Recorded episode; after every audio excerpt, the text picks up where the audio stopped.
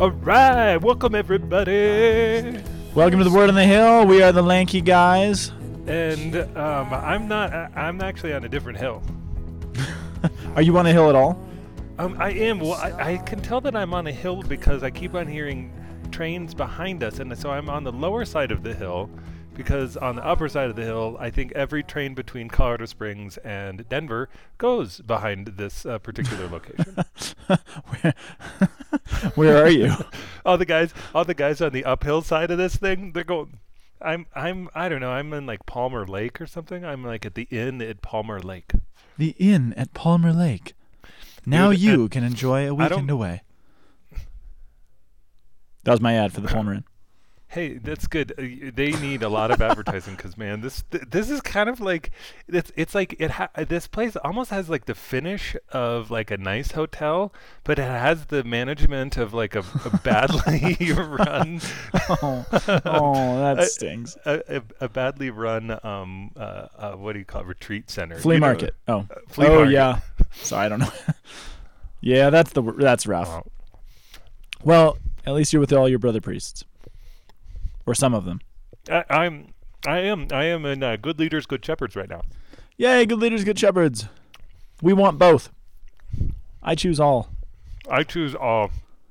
Dude, All right, man. We uh, are pretty skeptical this week of our internet connection between each other. The the inn at Palmer Lake is, uh, we're skeptical of it. So we're gonna hop to it. Um, do you have any shout outs this week? Dude, hold on. Yeah, I got some shout outs. Um, I number one is um, I, I you remember remember when I did Good Leaders, Good Shepherds in Savannah, Georgia? Savannah, Georgia. Yep. Did we do a podcast from Savannah? Yeah, dude. Of course we did a podcast from Savannah. Oh yeah, yeah, yeah. I remember that. So this is the second time that I'm getting to do it, and um, and so uh, Chris Ortega, Father Chris Ortega from Oh, there, yeah. it was his birthday this week. So I Oh, was talking to him, and he said, "Dude, you got to give me a shout out. It's my birthday." And I was like, "What's up? Here's your shout out, dog." Nice. And then hold on, I- I, got a bunch of other ones. What about you? Do you have some shout outs for us? Yeah, I got a couple. I got a couple things. Uh, I have three shout outs. Number one, um, I got to I got a chance to to guest lecture in some classes at the Franciscan University of Steubenville last week, which was super fun. So, um, and there were actually a couple folks on campus that actually recognized me from the podcast. Maybe I was talking really loudly. I don't I don't know how they recognized my voice, but.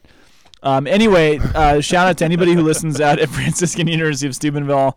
Uh, you guys are great. I spent a, a solid 16 hours with you guys last week, and I was out of there immediately. Um, but it was awesome. Uh, Professor Bob Rice let me teach in his classes, and that was lots of fun. So you guys are sweet. Keep up the good work out there. I also want to give a, share, a, shoot, a shout out to Sarah Reinhard, who, um, this is great. Sarah Reinhard wanted to give us a shout out to Karna Swanson, who is the Director of Communications here in the Archdiocese of Denver. And she heard about us through Karna and through the Archdiocesan podcast, which is really, really cool. And Sarah Reinhard has a great um, website. She's got a great blog called The Snoring Scholar. She's a Catholic wife, mother, author, blogger, speaker, and chugger of coffee. Um, so check out check out Sarah and Sarah because we've given you such a lovely, generous shout out. I hope you will spread the word about us on your various pieces of media. Are you still there? Uh oh. Well, I'm gonna tackle this on my own. Dude, that's awesome. Oh, Yeah, good. yeah, you are still there. Okay, good. you scared me there no, for no, a no. I'm here. Yeah, you, you, you cut you. Hey man, I, I'm I'm I'm with you, man. I Yeah. I also have um um so um Riley Petrie wants Okay. to give a shout out to her husband Jason. They um listen every week and they have um three small children and they can't really hear much on homilies and so they Oh, listen to yeah. Lanky guys in the week to connect and it's like awesome and I guess we both taught Totus Tuus. Oh yeah, Riley, of course. I see her picture. Riley, it's what's it's awesome and we're both bears. Are you Facebook stalking her? I As we am. speak. I am Riley. You know what? It comes in handy, It it sure does, especially when you're a teacher and you forget names very easily. Dude. That, amen. And then so so we got Riley, and then there's also a shout out to the Regis boys who um they Regis have been asking me to give them a shout out since um the flood. Basically, You gave them a shout out that night, What- incidentally. Oh well, then they've been Give them another one. Do it I- another. Do it I, Regis, what up, dog? And then um then also I want to give a shout out to to Summer Swisher just because Oh, um Summer. I, I I recently learned that they have acquired a new house. They are in a Ophelia Just Days- barely. Yeah, in a, in By a the skin of their teeth. Yeah, so so like that's really good that they're not homeless and stuff. Well, they are at the moment, but they won't be homeless as of Thursday. Dude, life is good. Life is good. Um, what was I gonna say? Oh, one. Okay, so here's a shout out slash question. You ready Talk- for it? Talk to me. And I dude. saved this. This is for you specifically, Oh dear lord. mainly because I don't know the answer. Oh. So I'm aiming it at you. So this is from uh, our friend Jacob Mutz, um, and who please tell us how to pronounce your name. He said I got it right last week. I gave him a shout out last week for a great insight he had, and he reminded me that it's pronounced Mutz like guts. So Jacob Mutz, he's down in Pueblo, and he has a question regarding the responsorial psalm. And so because I I'm- don't, Uh, I'm really near him right now because in Palmer Lake, I mean, I'm almost in Oh, Pueblo. yeah. basically, well, you can just go over and tell him the answer then. Okay. So here he says, he says, I was wondering, is it required that this responsorial psalm be in the format of refrain and verse, or could just an entire psalm be sung just like it appears in the Bible? Is that possible, or do you have to rearrange it in the the kind of responsorial and and um, you know response and and whatever? Does that make does that question make sense? So could you just read straight Yes, through a psalm in the mass? No, you can't. Um, I, the way in which we we are only stewards of the liturgy, so Hmm. we um, really are required to read the readings in the translation and the approved uh, liturgical books, so that we are actually expressing worship of God in a universal and Catholic way. That's what Catholic means. So, um, with the with the responsorial psalm, there's really only a cou- there, there's there's about three ways that you can do it. The first way is that you can do it like we normally do, and you have you have like the the antiphon, and then you have the verses, and then you do the antiphon in between the verses. You can do the antiphon. You can do the the, the little response at the beginning. Read through everything that's in the lectionary, and then respond once at the end. Um, but you can't like substitute a song. you can't even substitute the whole psalm for it. It, it What about a reading from Maya Angelou, which I heard at a mass once? Is that allowed? Um, no, you can't do readings from Maya Angelou at Mass. Okay. That- okay. Okay. Just to clarify. Good. Yeah, and, and I mean, I know that the Holy Spirit is uttering um, intercessions to the Lord in like groanings that are unintelligible. So, but but groanings don't count for liturgical readings either. You can't just go like. Can you groan a reading? You can't do that. Could you groan through a reading? A reading from Uh, the. no, I guess you couldn't. Dude, it depends on how early in the morning the reading is. And thankfully, I'm in campus ministry, so there are no early morning. Nothing's early in the morning for us. Ah, it's true. All right. Anything else? No, dude, we no, dude. Good job. Very good answer. no. Thank I you. just I just think that you're awesome. I think that you're awesome, and I miss you because I'm not looking at you. Because Skype doesn't work for us. That's all right. Dude, So, Dude, what?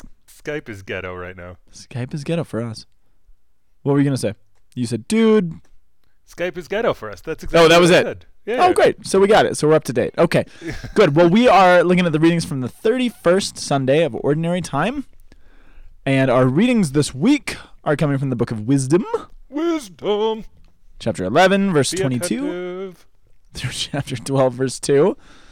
Uh, the responsorial psalm, which you cannot read straight through, it has to be in the proper format, It's Psalm one, number 145, verses 1 through 2, 8 through 9, 10 through 11, 13, 14. It's a lot of, a lot of psalm verses. Uh, we're in, we have breached the wall of Second Timothy. We're no longer there, but we're still in the T books. So we're in Second Thessalonians this time, not to be easily mistaken with Second Timothy. So we're in Second Thessalonians Did chapter we, like, one. What? What did we do? They totally dissed First Thessalonians, and they were just like, dude, those First Thessalonians, man, we're just gonna skip over them. We're just gonna go right to the second one. To the second ones. That's all right. They can they can handle it. It's a jolly letter, Yep. if there ever was one. So Second Thessalonians uh, chapters 1, 11 through two, verse two. And then we have the story of little Yeah. tiny Zacchaeus who climbed up a fig tree. Uh, no, a sycamore tree. In Luke, the Gospel of Luke, chapter 19. Dude, I 19 love him. I know, I know you do. Luke chapter 19, 1 through 10. I think that's it, unless there's a new reading this year. Nope, there's no new readings this year, Good. so this is what we're gonna deal with. That's what we're going to deal with. I love it. I love it. Well, Dude, all there's right. A lot then. of, I just have to say, before we jump into wisdom, there's a lot of ones and twos in the verses for wisdom today. oh, it's exclusively ones and twos. it's one one two two one two two. Wow. That makes me really happy. And and and oh, if you were to Dude, that was that- that, that- was very stretching it. liturgical of you. That was that was the grandest and that's possible. Uh-huh, and well, if you if you broke up the W or if your eyes didn't work quite right, they could look like three ones, and then an I, which is a one, and then the S could be a backwards two. so really, you could shape this entire thing into ones and twos. That was a stretch, wasn't it? Did you leave? No, Dude, no, I you're think gone. I think I'm gonna get that tattooed. That's that's gonna be a, that's gonna be one tattoo that I'm gonna get. Ooh, what if it was an onomatopoeia? No, palindrome. What's it? What's a pal- What's an onomatopoeia? Onomatopoeia is a word that sounds like how it's spelled. So like Blah! boom. Guess or Zoom. That would have been a better one. Uh, palindrome. Okay. I, I sure I sure hope that our uh, our our podcast today is not blah, but it's more Zoom. Oh, more Zoom. I, I showed up to this podcast in a grumpy mood today, and now I'm getting slap happy. That's good. Did you drink coffee? No, no, Dude. because you're not here to make it for me. I'm just staring at the machine. Dude, I almost literally. I was gonna pack the coffee maker, and I I'm sad You that I jerk. didn't because the, the, this like pseudo hotel that I have does not have coffee This pseudo hotel. Are these people gonna get mad at us because we use their name on on air? Dude, if these people are even paying attention to their jobs, much less uh, anything outside, I would be really surprised. Oh man, nice. All right, well we'll let it go. All right. So we're looking at the Book of Wisdom. Okay. What do you have to say about the Book of Wisdom, Father Peter? Um. Okay. Well. Something witty and pithy, I'm sure. Well, y- you know, um, this is all like, um, dude, you just put me on the spot. Normally, I'm- you launch I- in and I like comment. I, okay, I, I'll I'll launch. I'm happy to launch in. I just didn't want you to feel like I'm speaking over you. I didn't know if you had. I, I'll just go for it. Okay, wisdom. Hey, wisdom, everybody. wisdom is one of what we call the deuterocanonical books. So it's not in uh, the the Jewish canon or the Protestant canon. Although there's really good reason to believe that Jesus was actually reading this in the first century. Jewish people were reading it in the first century. A whole bunch of political issues came up later on, so it's not found in the Protestant editions of the Bible. Um, the authorship is uh, we've talked about wisdom before. It's it's traditionally attributed to Solomon, although it's probably people uh, in the tradition of Solomon. It's um it- it's it's an interesting book. It was probably written around the second uh, second or first century, um, around around the turn of the BC to AD kind of time. Um, Yeah. All we have is the Greek manuscript of it. Part of the reason that it wasn't put in the Hebrew canon of the Bible, or the Jewish canon of the Bible. The Jewish canon of the Bible, by the way, wasn't really established until 300 AD, so 300 years after Christ, about.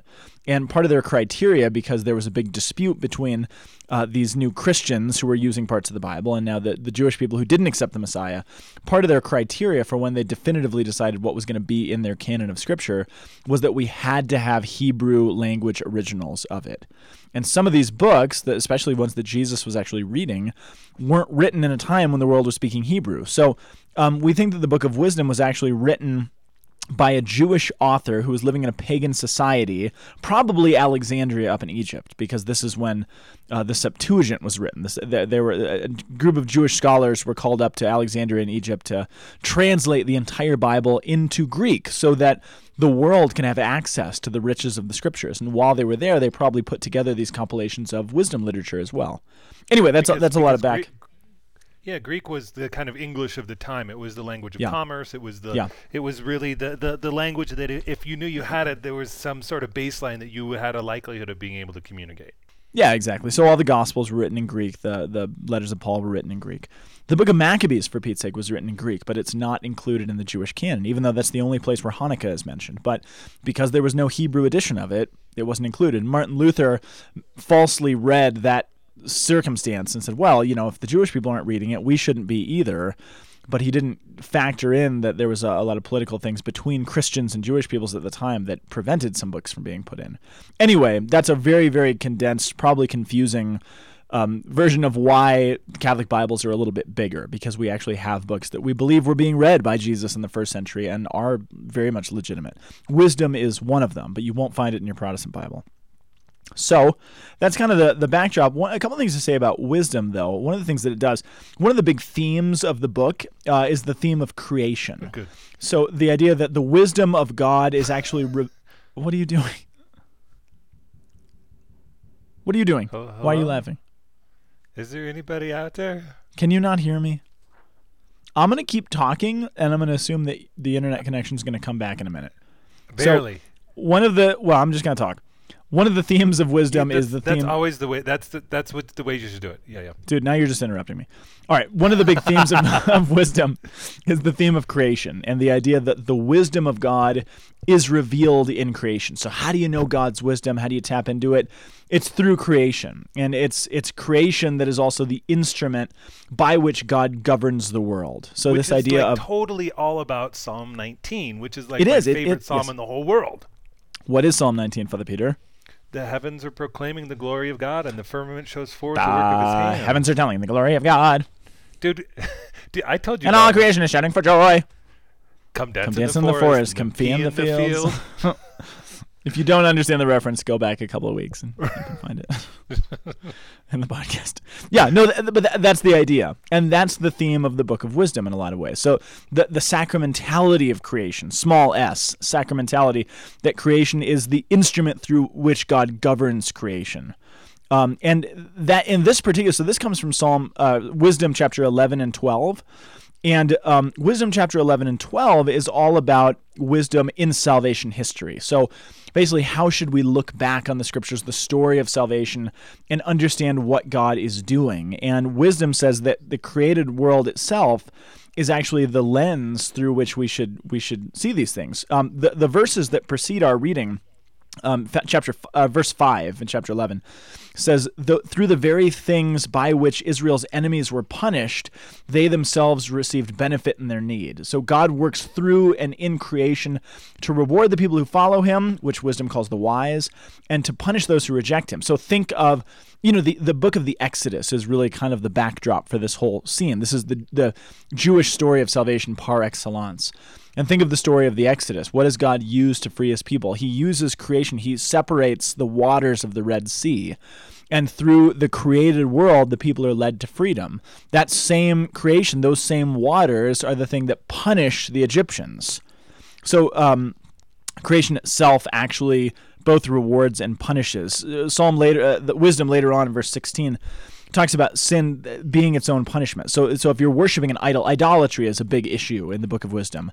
So if you're worshiping an idol, that act of worshiping a piece of creation is itself going to punish you because if you're trusting in some stone idol to help you when you're sick guess what it's actually not going to help you and that's going to be its own punishment because it's it's useless to you does that make sense Totally, it does, and it's there's already a corrective when we get into the reading here because Yeah. um, what's happening is is the creation is potent and God is sovereign, and so it's it's really hard to to actually discern and say, okay, is the where is the power coming from? Because and, and we have it here. It says it says. Um, um, your imperishable spirit is in all things.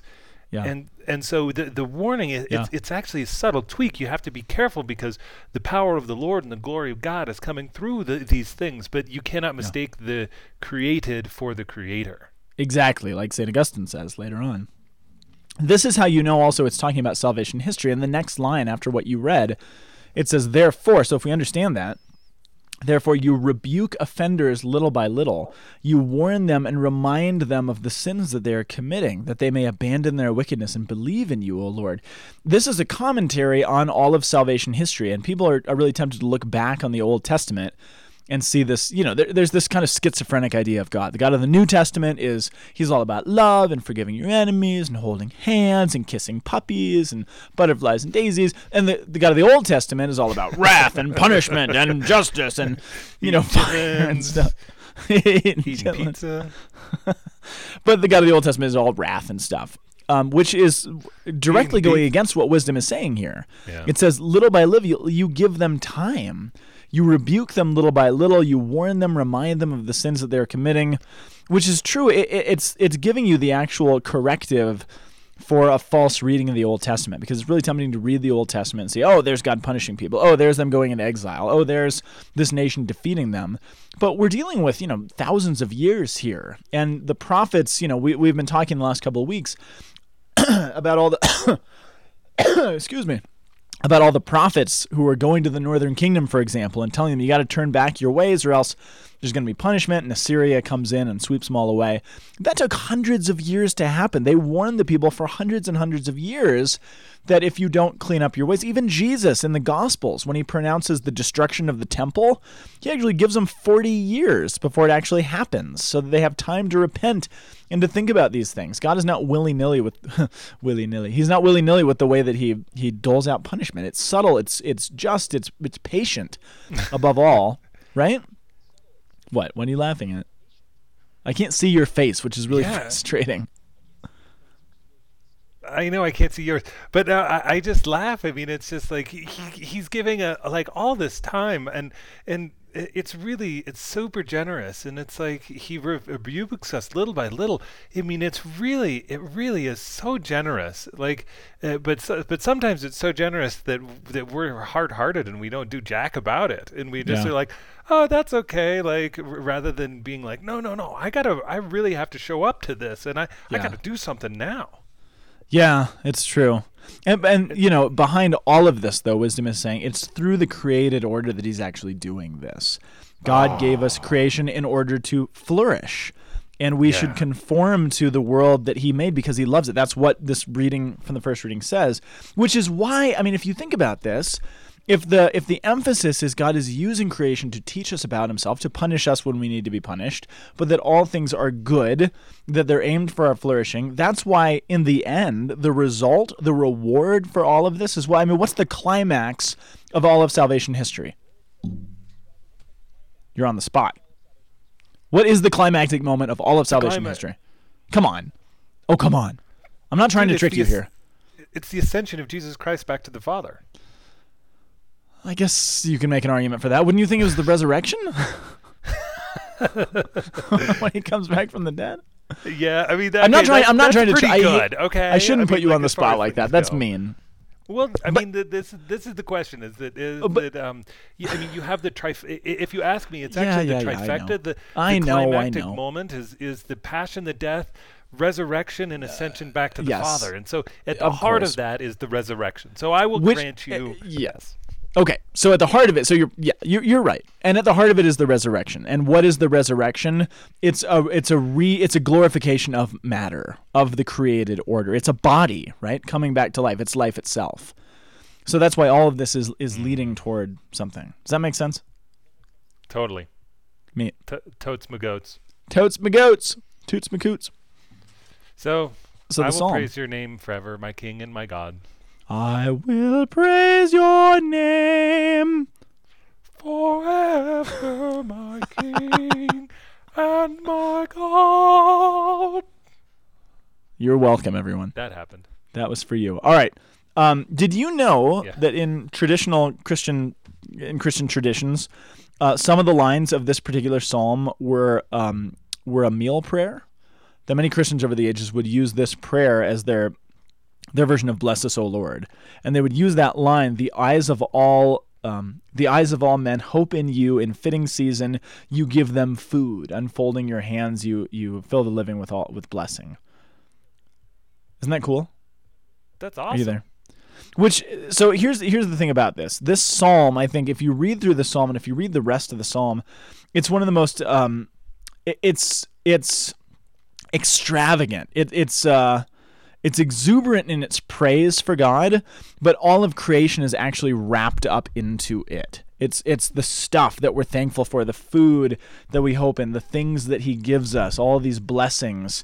Um, it's an earthly taste of the joy of heaven in a certain sense. All the things here that remind us of those things, which is why it's an appropriate meal prayer to pray before meals. The other thing that's cool about Psalm 145, it's it is what's called an acrostic psalm. Do you know what an acrostic psalm is? I don't know if we've talked about this in this podcast before. It isn't um I, it's one of two things and and it's, it's either a It's it's a, a psalm that um, has the ability to melt your skin or other materials. That it has lots of like maybe um, uh, corrosive uh, properties. That that could be one. Okay. Um, I think, or it could be two. That, that e- each of the beginning strophes has a letter that spells something else out. I it's a little bit of both. My skin is melting as we speak. Ah, dude, Ah, that's no, it's you the second to, one. You tried to open the ark. That's why your skin is melting. I didn't mean to. Shoot. Come on, name the reference. You got to get the reference. I do, is it I I don't know. Indiana Jones. Yeah, dude, in the Lost Oh. Ark, when the dude Oh, like, yeah. has his face melt off, dude. Oh, okay. That's an acrostic psalm. it is. I'm so No, confused. it isn't. I'm so confused. No, okay, acrostic. It's the second one that you Okay. said. So every line of the psalm starts with a correspond starts with um, the next letter of the Hebrew alphabet. So so if it was English, you know, the first line would start with the letter A, the second line would start with the letter B, the third line with C, the fourth with D, et cetera, et cetera, right? Yeah. which is kind of cool. And so you could look at that and be like, oh, what a neat little literary thing to kind of, you know, help people remember. It's memorable, it's rhythmic, it's, you know, that's kind of cool. So that's one way to look at it. But the other way to look at this being an acrostic, because, you know, most of the Psalms are not acrostic. This one is kind of randomly. And I think one of the things it's trying to say is every sound that can be made is glorifying God. Everything that is from A to Z is offering its praise back to God. This this idea again that the created order from language to stuff to food on your table is all showing and and and conveying the glory of God. Which is Wow. a cool way to look at it. Aleph, Bet, Gimel, Het. Dude, now we're talking. This is awesome. Now we're spelling. now we're spelling. I, We dude, this is that's cool. I, I'm down. is cool. I'm down for it. Yeah. it. All right. Well, that's that's as far as I studied this week. You're on your own for the rest. No, I'm just kidding. I'm just that kidding. everything. Yeah, pray and praises everything. Let's move on to Second Thessalonians. Second Thessalonians. Second Thess. So first and I I like First and Second Thessalonians. Do you know why? I don't know why you. I'm, but I am looking forward to you telling me why. Okay, so you can all have a drink if you're playing the game. Um, the reason I like First and Second Thessalonians is because they're most of. Let me put it this way: most of Paul's letters, Paul's putting out Uh-huh. fires. You know, he's dealing with a problem. There's a bad teacher. There's a false understanding, or somebody's criticizing him, and he has to like kind of go on the pastor. defensive. Yeah, exactly. Well, yeah. But these are two letters where, in a lot of ways, he's actually allowed to speak on his own terms. So they're two of the earliest letters that he wrote, and they're they're kind of marked by this um, this zest for newfound faith among the Christians. And so he kind of just gets to teach a little bit, and he's you don't get the sense that he's putting out as many fires, which is which is just kind of cool. So these are people who are who are new to the faith. They're you know they come from paganism. They're not from Jewish backgrounds and he's just kind of excited to teach them. This the first and second Thessalonians is where we get a lot of information about the idea of the second coming.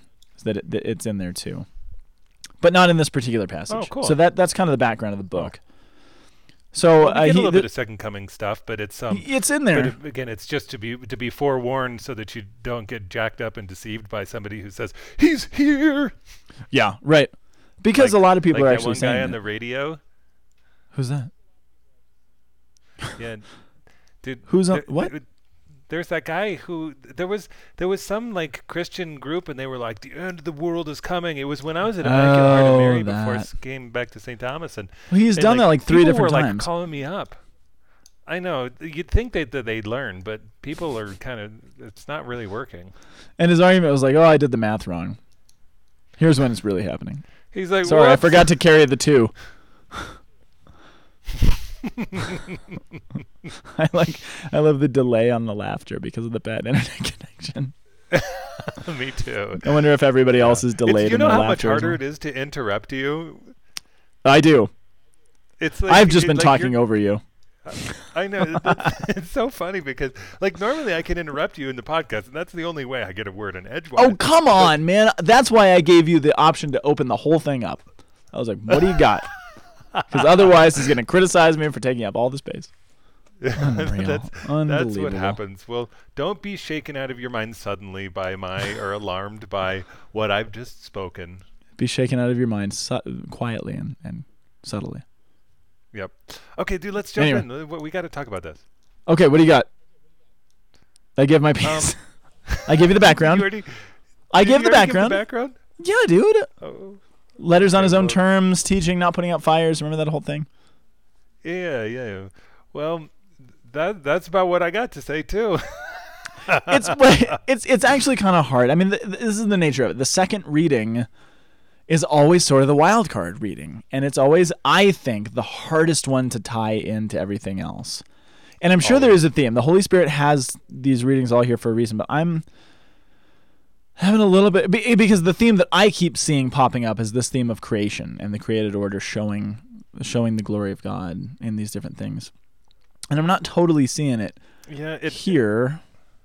No, I'm looking at this. I mean, really, the only things that I, I wanted to say is that um, you know you have to be you have to be very uh, you have to be on your guard about what people are saying uh, about the Lord, and that you, you have to be rooted in your faith, and that's why that radio guy is like so silly.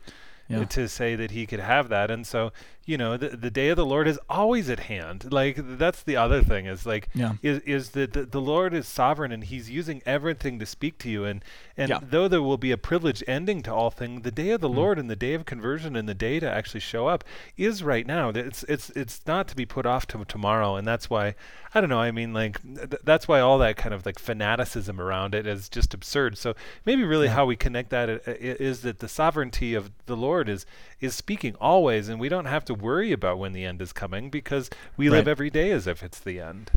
Yeah, I was teaching a class on the Acts of the Apostles yesterday, and somebody asked, you know, just about, you know, do we the these I don't know, we were talking about that thing in chapter 2 of Acts where it said they had all things in common, they gave away what they owned, and it was this kind of beautiful utopia.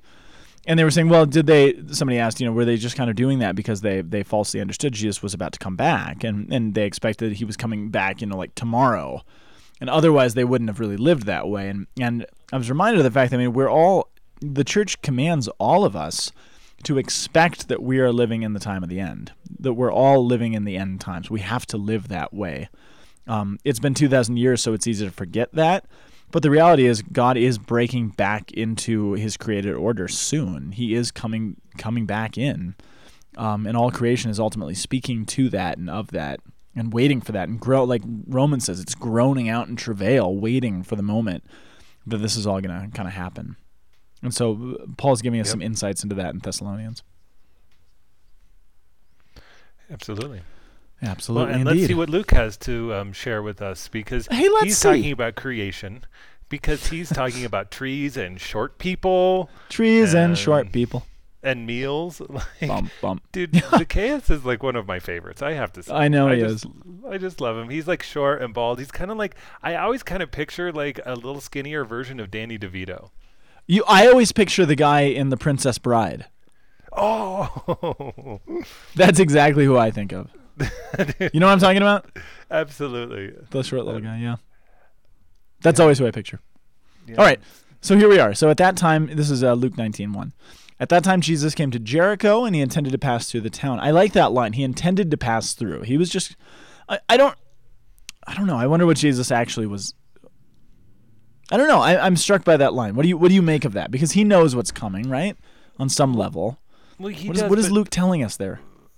I mean, well, this is the thing is that a- as you're looking at, at passing through, I mean, he does the same thing to the, the disciples uh, uh, in Emmaus. So Uh-huh. um, he, he's looking to keep moving, like a, as if, uh, you know, in, in some ways there's, it's creating the potential for invitation as if you're going to lose him. There, uh, there's a desire for invitation. It, it, the, same, the same thing happens with um, with the disciples as they had to invite Yeah. him in, uh, even the be- because because what they saw ha- was happening is they didn't want to lose him.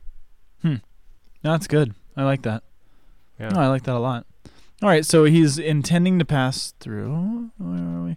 Uh, there was a man named there, there named Zacchaeus who was who was a chief tax collector and also a wealthy man. We've been um, we've had a series of psalms or of uh, parables in the Gospel of Luke. No, this isn't a parable, but a series of stories about tax collectors.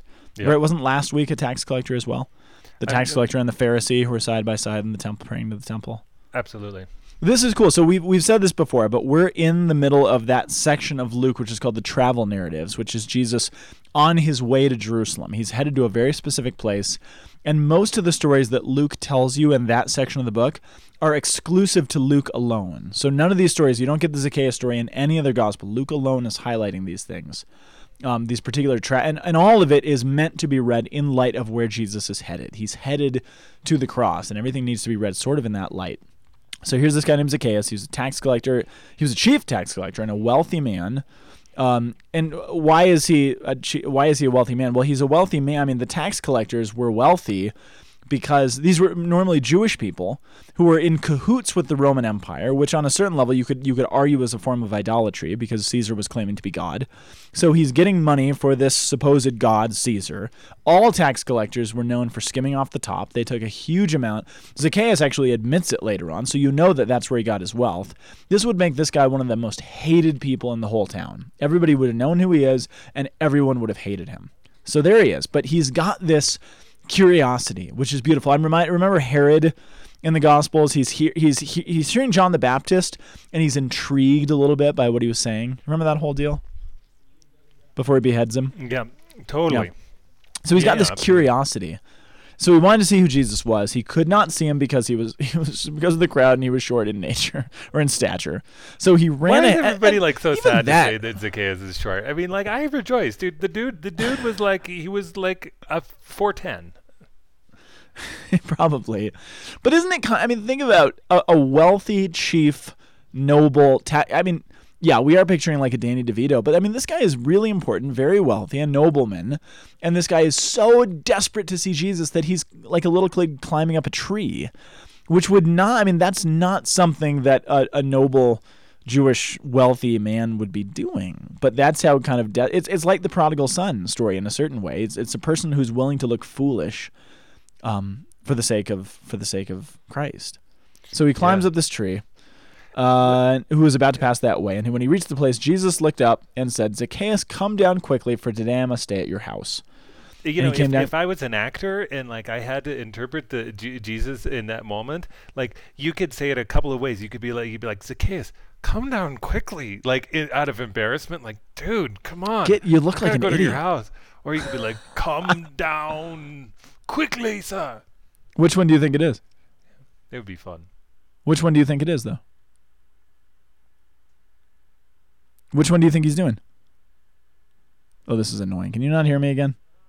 I can't hear. There, there you are. I can. I can hear you now. Which one? Which one do you think it was? Um, I think it was the second version. I don't think that he was embarrassed at all. I think that Jesus. Zacchaeus, was- you look like a moron. Well, I think that in some ways, I mean, he wants to protect the dignity of Zacchaeus, and so like so Yeah. so like giving him an opportunity to do something quickly, um, like because Hmm. he probably felt a little silly because all of a sudden everybody he just wants to see him. He doesn't realize that he is going to be entirely engaged by Jesus. Yeah, that's true. Like Yeah, that's true. That's actually very beautiful. He's short, and so he doesn't feel like he's seen it all. And then the Lord's like stops and sees him, and then and then he's like, "Come down quickly." And I'm sure he was happy to oblige because he's in front of everybody, and a lot of people don't like this dude. And so, but then like Yeah. I don't know, everything just kind of comes to comes to the fore for him, and he's super willing to uh, to say, "Okay, yeah, yeah, yeah, I'll do this." Which why did why does Luke t- uh, waste energy to tell us that it's a sycamore? Oh boy. Um, I should know that. Wh- when else do we have Uh, sycamores? Oh, Now you're putting me on the spot. I'm not the one who's supposed to be put on the spot. You are. That's our game. know. That's how we. That's how we do this. I know You're doing this wrong. I'm doing this wrong. Well, let me answer my own question. Actually, Oh, can't- good. I can't answer Okay. my own question. I can try, but um, wasn't um, wasn't the what the the story about the um, the uh, the the gal uh, who was taken advantage of in the garden, and then there was the two men. This is um. Uh, and and they and then they figured out it was a date. I, I forget who did it, but they took testimony, and they said who where where was it? And then there was the one guy, and he was like, it's under the it was under the sycamore tree, and the other one like it was under an aspen tree. Do you know what I'm talking about? I vaguely. Yeah, I, I, do. remember. It rings a bell, but I don't. I don't know. That's I'm just trying to think. I'm just getting spontaneous, and that's probably not it. But I'm I can't remember any other sycamores. I Well, know let us know. around. If you guys have thoughts on that, maybe maybe you know, and maybe there's something that's just slipping our mind. Let us know Inundate us with all of your sycamore thoughts. and, and and if you get more than than we need, then we can be sick of more. Ah, very good. Oh, I liked yes. that one actually. All right, uh, so come down. I'm gonna, and it's not just that he. Well, here's the thing. Let Let's finish this because there's lots here. So Zacchaeus come Zac- Zacchaeus come down quickly for today I must stay at your house. For he came down, and received him with joy, and they all saw this immediately and grumble, saying he's gone to the house you, of a dude. sinner. I'm just gonna keep talking then, and you'll hear me soon. He's gone to the house of a sinner. But Zacchaeus stood there and Good said to the Lord, "Behold, half of my possessions I shall give to the poor." And if I have ex- e- exhorted anyone from an- anything from anyone, I shall reta- pay it four times over. And Jesus said, Today salvation has come to this house, for this man is a descendant of David. For the Son of Man has come to seek and save what is lost. Two things here. He comes down, and everyone's grumbling because the Lord is going to stay at his house. Um, what is Zacchaeus' response? He says, "I'm going to pay." This is he. He proves that he's been exhorting, extort, extorting, extorting people, and, and taking too much. Um, what he's doing, though, if you see this in the in the greater light of the Gospel of Luke, he's fulfilling John the Baptist's prophecy at the beginning of the Gospel of Luke. Remember the very beginning of the Gospel? There's tax collectors coming and asking what they need to be saved, um, and he says, "What is it? It's chapter three, uh, verse." 12 it says tax collectors were coming to be baptized and they said teacher what should we do and he said to them collect no more that's appointed to you than what is appointed to you and give back to anyone who was stolen from so he's actually Ah. fulfilling what was predicted and prophesied at the very beginning of the book of, of what was going to happen which is kind of beautiful but the other kind of punchline to this whole thing i mean what is what is zacchaeus actually doing here in in climbing the, the tree just on the surface level what's he doing can you hear me or are you gone again? Okay, well, I'll answer my own question in that case. Zacchaeus is climbing the tree because he's seeking the Lord. He wants to see him, he wants to find him. But at the very end of this passage, what does it He's say that Jesus is actually doing? In Zacchaeus trying to seek him, it says the Son of Man actually came to seek and to save what is lost. So the irony of this is Zacchaeus thinks he's just seeking Jesus to out of curiosity, but what he finds when he seeks is that Jesus was actually seeking him the whole time, which is really beautiful. Are you there, Father Peter? I don't think you are. So that being said, um, creation, what these readings are showing us is creation is showing us. We have only to look, we have only to ask and to seek and to knock, and we're going to have these things opened up to us. And because that's who God is, that's what God wants to give us and to show us. We have only to seek for that, and we'll find out that if we seek Him with a little bit of our hearts, He's going to come back tenfold. He's going to be rushing back abundantly, seeking us, which is what He's ultimately doing. And I think that's what all these readings are sort of pointing at. So, um, that being said, I think we lost Father Peter. Oh, there you are. Yeah, yeah, no, man, I- I'm with you always in spirit and in truth. All right. Well, I was just wrapping it up. Um, anything to add? Dude, you said it perfectly. At least the parts that I could hear. Well, Father Peter might be talking right now, but I can't hear him. So we're going to wrap it up. Thanks for listening this week. Uh, send us your emails, send us your shout outs, find us on Facebook, um, do any other social networking things you might want to do with us. And we will be back with a brand new episode next week. And until then, uh, thanks for listening, everybody. Bye bye. Word on the Hill is a production of the Aquinas Institute for Catholic Thought here in beautiful Boulder, Colorado. www.thomascenter.org. You can also send us an email at lankyguys at thomascenter.org. See you next week.